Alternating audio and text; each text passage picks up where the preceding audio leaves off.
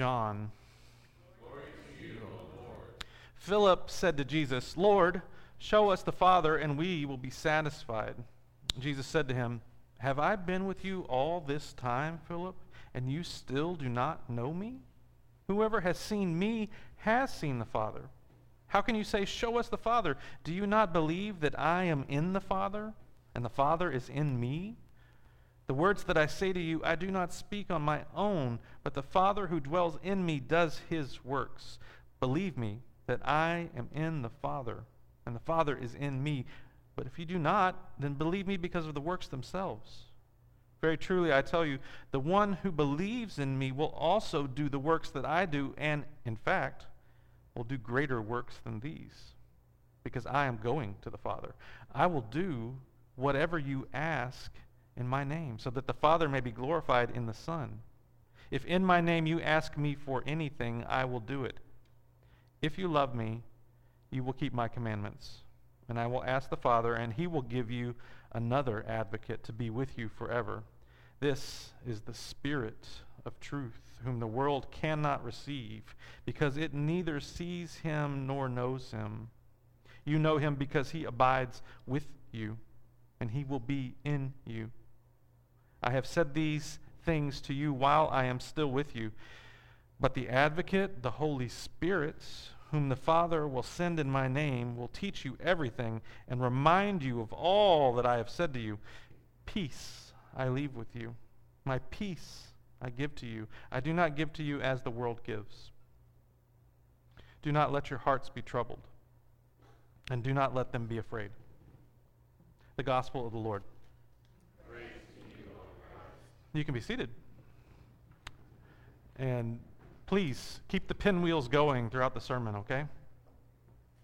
Today's Pentecost, and I wonder if the astonishing surprise of this story has worn off.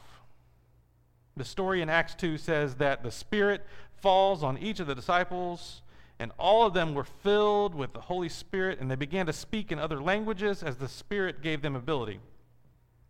Part of the reason I say that the surprise of this story has worn off is because of our phones. I don't know if you you know this, but there's this amazing thing called the Google Translate app.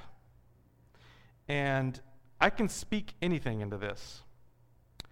All of them were filled with the Holy Spirit. And instantly, I can translate this into any language. Here's Korean. Here's Chinese. Here's French. Here's Japanese.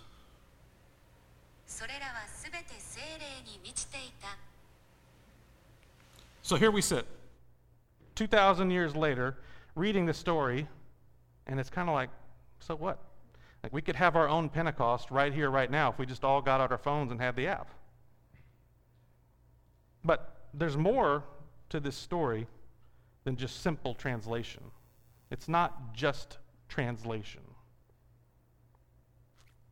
The disciples' ability to speak in different languages is something bigger than translation. This story is about God's movement among all peoples, all cultures, and all languages equally. Now, to fully understand this story of Pentecost, you got to go back to the first reading that we heard from Genesis 11. It's the story of the Tower of Babel. It's actually the origin story of the people of Babylon. For this story to make any sense, you got to put it in its historical context. Babylon was the great empire that took the ancient people of Israel into captivity away from their home in what's known as the Babylonian exile. Now, scholars say that the story from Genesis 11 originated probably sometime in the 6th century BCE, around the time of the Babylonian exile. So it makes sense why the people of Israel would construct this origin story about their captors, the Babylonians. They were resentful of Babylon, and they needed a way to poke fun at them and the empire that decimated them. In other words, the story of the Tower of Babel is satire. The people of Israel had their own stories about how the world was made. And this story of the Tower of Babel is their explanation as to how their oppressive captors came to be. They had flown too close to the sun. They attempted to build a city and a tower that would rival the heavens. And God scattered them, changed their language. So now you can hear the story of Pentecost in light of the story of Genesis and the Babel, the, story, the Tower of Babel. In a way, God is reversing in Pentecost the curse that brought people of Babylon into different languages. God has moved from confusing their language and scattering them. Now the Spirit is equipping the disciples to be heard in many languages and gathering the people together as one. That monolinguistic culture that allowed the Tower of Babel to be built was a symbol of pride. It was a symbol of arrogance and empire. Empires force people into the mold of one culture. But Pentecost tells a different story. The good news of God's love in Jesus Christ is infinitely translatable to any language. God cares so deeply about people that their languages matter. The curse of Babel is actually the blessing of languages. God's vision for the world is not monocultural and not monolingual. God can be infinitely translated into languages of every mother's tongue. God wants to be intimately known by you and by all people as close as someone who speaks in your own native language in the gospel reading from today, Jesus promises that God would send another advocate, another helper. And Jesus did send an advocate, and the Holy Spirit is here.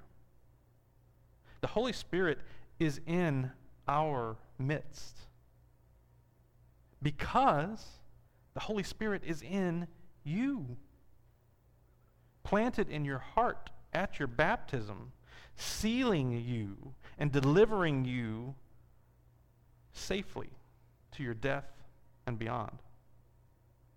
God's Spirit is with you. It's moving, it's working all around you. You may not even realize it when the Spirit is moving around you. It may show up in unexpected forms. God may come to you through strangers, through immigrants through people you would never expect.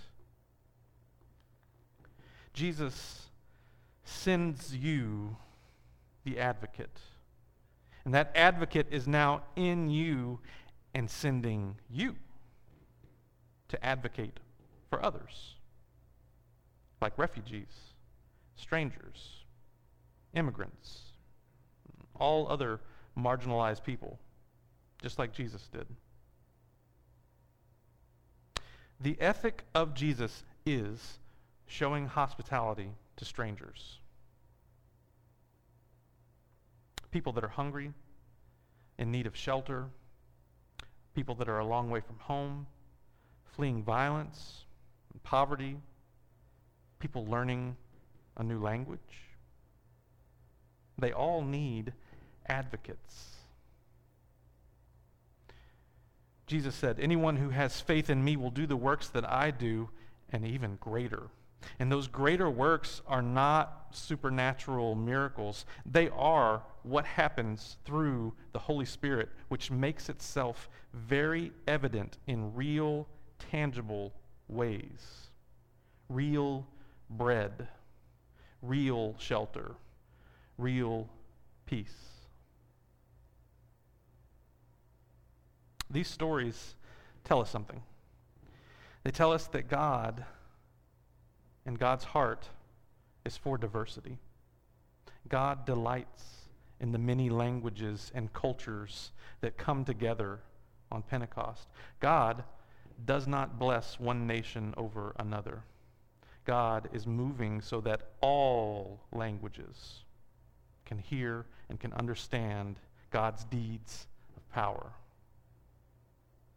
God welcomes all, and God invites you to do the same. Amen.